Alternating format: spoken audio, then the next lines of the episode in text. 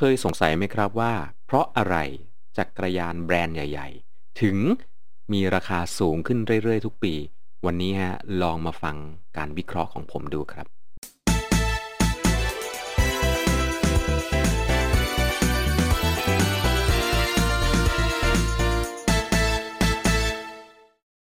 เคยลองสังเกตไหมครับว่า ผลิตภัณฑ์ที่เป็นเกี่ยวกับจักรยานทั้งหลายเนี่ยไม่ว่าจะเป็นอุปกรณ์หมวก รม ล้อ ไม้รองเท้า มันมีรุ่นที่ราคาสูงขึ้นเรื่อยๆเรื่อยๆ อย่างก้าวกระโดดมากขึ้นเรื่อยๆ แทบจะไม่ต่างอะไรกับสมาร์ทโฟน ยี่ห้อดัง ๆ ที่พากันแพงขึ้นเรื่อยๆเรื่อยๆเลยฮะ เป็นเพราะอะไรฮะ วันนี้ครับผมจะเอามาเล่าให้ฟังกัน ส่วนก่อนจะเข้าเนื้อหาครับผมคุยกันหน่อยเลยฮะว่า คุณมีความคิดอย่างไรบ้างที่จักรยานกำลังมีราคาสูงขึ้นเรื่อยๆ และ รู้ไหมว่าจริง ๆ แล้วจักรยานกำลังถูกลงนะครับ ปัจจัยสำคัญนะฮะปัจจัยแรกที่เกิดขึ้นในโลกนี้ก็คือ การเข้ามาของผู้ผลิตที่ทำหน้าที่เป็นผู้ออกแบบและออกแบรนด์ของตัวเองฮะย้อนกลับไปหลาย ๆ ปีก่อนหน้านี้ครับผมจักรยานเนี่ยถูกครอบครองอุตสาหกรรมนี้โดยแบรนด์จักรยานจากยุโรปแล้วก็อเมริกาเป็นหลักเลยนะฮะ แล้วก็การผลิต ก็ต้องเรียกว่าการผลิตก็ยังคงอยู่ในยุโรปและอเมริกาจวบจนกระทั่งว่า ตลาดจักรยานขยายขึ้นมาก พร้อมกับมาตรฐานอุตสาหกรรมการผลิตของประเทศในแถบเอเชียอย่างไต้หวันฮะที่สามารถขึ้นมาผลิตจักรยานอยู่ในอุตสาหกรรมในระดับที่สูงมากๆ ได้ทำให้สายการผลิตของแบรนด์ต่างๆ หลั่งไหลมาที่ไต้หวันกันอย่างเขาเรียกว่าท่วมท้นจนทุกวันนี้ก็แทบจะเรียกกันได้ว่า 80%ของจักรยานระดับ top performance ของโลกเนี่ยจริง ๆ แล้วผลิตออกมาจากที่ไต้หวันนี่นั่นเองไม่ว่าจะเป็นแบรนด์อะไรก็ตามนะฮะ และหลังจากนั้นครับผมผู้ผลิตทั้งหลายเหล่านี้เริ่มผันตัวเองมาเป็นผู้พัฒนาและออกแบรนด์ของตัวเอง ซึ่งเห็นได้ชัดยกตัวอย่างง่ายๆที่สุดอย่าง Giant แล้วก็ Merida ครับผมได้ก้าวขึ้นมา เป็นแบรนด์ที่อยู่ในระดับโลกด้วยหลาย ๆ ปัจจัยที่พวกเขาทำได้ และยังมีแบรนด์อื่น ๆ อีกมากมายฮะที่ขยับตัวเริ่มขึ้นมาเป็นเจ้าของเขาเรียกว่าเจ้าของโน้ตฮาวแล้วก็เจ้าของการวิจัยพัฒนาของตัวเองเป็นแบรนด์ของตัวเอง ทั้งหมดนี้ทำให้การแข่งขันในตลาดจักรยานเริ่มถูกดึงมาอยู่ในมือของตลาดเอเชียมากขึ้น ใจแอนสามารถกระโดดขึ้นมาเป็นบิ๊กทรีที่อยู่ในอุตสาหกรรมจักรยานได้ในเวลาอันรวดเร็วมาก ๆ เลยนะฮะ ทั้งหมดนี้ฮะยังไม่จบครับผม เพราะในเวลานั้นจักรยานทั้งหลายราคายังไม่ได้ก้าวกระโดดครับผม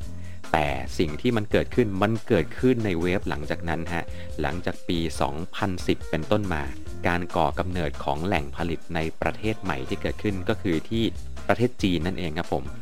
ประเทศจีนสามารถเข้ามาร่วมผลิตจริง ๆ จีนเนี่ยได้ทำการผลิตจักรยานและชิ้นส่วนจักรยานมานานกว่านั้นแล้วนะฮะจริง ๆ หลังจากไต้หวันสักพักหนึ่งจีนก็ทำการสนับสนุนอุตสาหกรรมและหนึ่งในอุตสาหกรรมที่ทางจีนสนับสนุนก็คือการเป็นผู้ผลิตจักรยานนั่นเอง เพียงแต่ว่าในช่วงปี 2010 ครับผม แบรนด์จักรยานใหญ่ ๆ ย้ายฐานการผลิตไปอยู่ที่ประเทศจีนมากขึ้น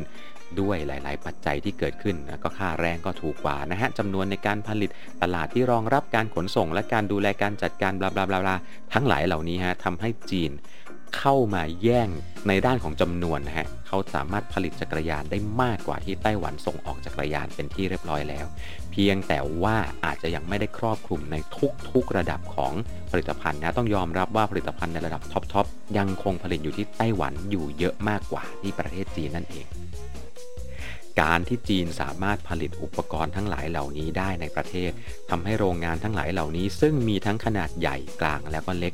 เริ่มที่จะผลิตชิ้นส่วนต่างๆ เริ่มจากการส่งให้กับโรงงานเป็นชิ้นส่วนที่เรียกว่า OEM ครับผมส่งให้กับโรงงานเพื่อนำไปพัฒนาหรือนำไปประกอบต่อนะฮะ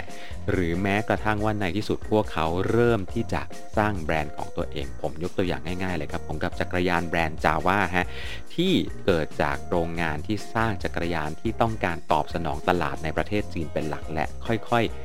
พัฒนาตัวเองออกมาสู่ตลาดที่นานาชาติมากขึ้น ประเทศจีนเนี่ยครับผม ขายทิชชู่หุ่นก็สามารถเป็นอัครมหาเศรษฐีได้แล้ว เพราะว่าประเทศใหญ่มากและมีดีมานสูงมาก ๆ อยู่นะฮะ ดังนั้นของที่ผลิตออกมาเนี่ยมีตลาดที่รองรับขนาดใหญ่ทำให้สามารถผลิตด้วยระบบอุตสาหกรรมที่ง่ายดายมาก ๆ ต้นทุนจึงออกมาต่อชิ้นถูกกว่า และนี่เองครับผมทำให้แบรนด์จากประเทศจีน รวมถึงแบรนด์จากไต้หวันในโรงงานที่เล็กและกำลังขยายตัว เข้ามาแทนที่ในตลาดมากขึ้น ย้อนกลับไปเมื่อ 10 ปีที่แล้วครับผมอุปกรณ์หลาย ๆ อย่าง เราไม่มีทางเชื่อเลยว่าเราจะหาซื้อได้ในราคาที่ถูกขนาดนี้ เช่น power meter ที่เราสามารถหาได้ในระดับราคาประมาณ 6,000 บาทในวินาทีนี้นะฮะทั้งหมดทั้งสิ้นเกิดมาจากการแข่งขันของผู้ผลิตที่ผันตัวเองเอาเทคโนโลยีที่มีอยู่แล้ว มาผลิตในแบรนด์ของตัวเอง และนำเสนอเป็นทางเลือกให้กับผู้บริโภคครับผม และเมื่อราคา ที่เข้ามาแข่งขันได้นี่เองทำให้แบรนด์ใหญ่ๆเกิดปัญหาในการแข่งขันตลาดระดับกลางลงมาหนักมากๆครับผม สิ่งเหล่านี้เกิดขึ้นในทุกๆ กลุ่มผลิตภัณฑ์เลยไม่ว่าจะเป็นอิเล็กทรอนิกส์ไม่ว่าจะเป็นคาร์บอนไม่ว่าจะเป็นรถ complete ไม่ว่าจะเป็นหมวก ไม่นับของปลอมนะฮะนี่ผมนับของแบรนด์ล้วนๆเลย เพียงแค่นี้คุณก็มีทางเลือกแล้วคุณลองนึกภาพสิครับว่า ทุกวันนี้คุณสามารถซื้ออะไรได้บ้างที่เป็นแบรนด์ทางเลือกในราคาที่เขาเรียกว่าสุดจะคุ้มค่า ถ้าคุณเป็นแบรนด์ใหญ่ๆ ที่มีองค์กรระดับขนาดใหญ่ คุณจะต้องทำอย่างไรฮะ วิธีทางเดียวที่พวกเขาสามารถทำได้คือ เขาต้องพัฒนาผลิตภัณฑ์ของเขาขึ้นไป ข้ามกำแพงให้ได้มากขึ้นเรื่อยๆเรื่อยๆ ทุกๆ ครั้งทุก ๆ ปี ลองสังเกตดูดีๆฮะแบรนด์ใหญ่ ๆ สิ่งที่พวกเขาทำคือการทุบสถิติของตัวเอง แข่งกันข้ามกำแพง benchmark หรือว่ามาตรฐานของการออกแบบขึ้นไปเรื่อยๆเรื่อยๆ และปัจจัยที่ทำได้ก็คือเกิดจากการวิจัยและ พัฒนาที่หนักหนาสาหัสต้องลงทุนในการวิจัยและพัฒนาสูงมากๆ Specialized ต้องสร้างอุโมงค์ลมเป็นของตัวเองนะฮะเยอรมันจะต้องสร้างซูเปอร์คอมพิวเตอร์ BMC จะต้องมีซูเปอร์คอมพิวเตอร์เพื่อคำนวณในการออกแบบจักรยานของตัวเองให้ได้ ทั้งหมดทั้งสิ้นเหล่านี้เกิดเป็นต้นทุนที่มากมายและมหาศาล พวกเขาต้องระดมทุนมากขึ้นในการเร่งทำการตลาดเพื่อสร้างมูลค่าของของสินค้าของเขาเอง เพราะว่าต้นทุนที่สูงมากแล้วไม่สามารถที่จะขายได้ในราคาที่เท่าเดิม ต้องขายในราคาที่แพงขึ้น เมื่อราคาของมันแพงขึ้น ก็ต้องวางการตลาดให้มันสอดคล้องฮะไม่งั้นขายยากไปกว่าเดิม ดังนั้น ต้องมีการลงทุนทุ่มการตลาดและการตลาดกลายเป็นหนึ่งส่วนของต้นทุน ที่ทำให้สินค้าจักรยานกำลังมีราคาสูงขึ้นเรื่อยๆ แน่นอนครับว่าวิทยาการเทคโนโลยีเอนจิเนียริงการออกแบบทั้งหมด มันทำลายกำแพงและเพดานบินเก่าๆ ขึ้นไปเรื่อยๆ และเร็วมากๆนะฮะ ก่อนหน้านี้เนี่ยจักรยานต่างกัน 2 3 4 ปีเนี่ยอาจจะไม่ได้ส่งผลในการขี่มากนัก ทุกวันนี้ครับผม 2 ปีเราก็เห็นแล้วว่าจักรยานเกิดการเปลี่ยนแปลงเยอะมากๆ ซึ่งทั้งหมดทั้งสิ้นเหล่านี้เกิดจากการพยายามที่จะนำเสนอความสุด สุดขีดสุดยอดของเทคโนโลยีเขาเรียกว่าสุดทุกอย่างฮะเอาออกมาขาย แน่นอนว่าตลาดก็คือตลาดแบบบนบนสูงริ้วเลยใช่ไหมครับ เพราะว่าต้องขยับตัวเองขึ้นไปสร้างตลาดใหม่ ๆ ขึ้นมาครับผมถ้าเกิดอยู่ในตลาดตรงกลางและด้านล่าง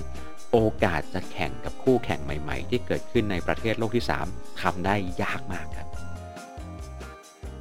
ถ้าว่าฮะก่อนที่จะเริ่มคุยกันผมได้บอกแล้วว่าจักรยานกำลังราคาถูกลง อาจจะดูย้อนแย้งกับหัวข้อและสิ่งที่เราคุยกันในวันนี้ครับผมแต่ถ้าเกิดเราสังเกตให้ดีๆฮะทุกวันนี้เราสามารถหาอุปกรณ์ต่างๆ ในระดับที่เรียกว่าเอาไปใช้แข่งขันได้เลย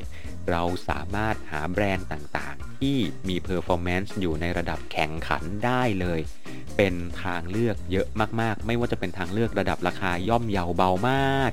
ไปจนถึงเทคโนโลยีที่ระดับเรียกว่าน้อง ของแบรนด์ใหญ่ๆเลยแทบจะเรียกว่าใช้เทคโนโลยีเดียวกันในราคาที่ถูกกว่ากันครึ่งหนึ่งฮะเอาไว้เดี๋ยวจะมาเล่าอีกตอนหนึ่งแล้วกันครับว่ามีแบรนด์อะไรบ้างที่อยู่ในใจผมในการเป็นแบรนด์ทางเลือกนะฮะแต่แน่ฮะเรื่องนี้แหละที่ทำให้ผมบอกว่าจักรยานครับผมกำลังราคาถูกลง จากเดิมครับที่เราจะต้องสรรหาจักรยานราคา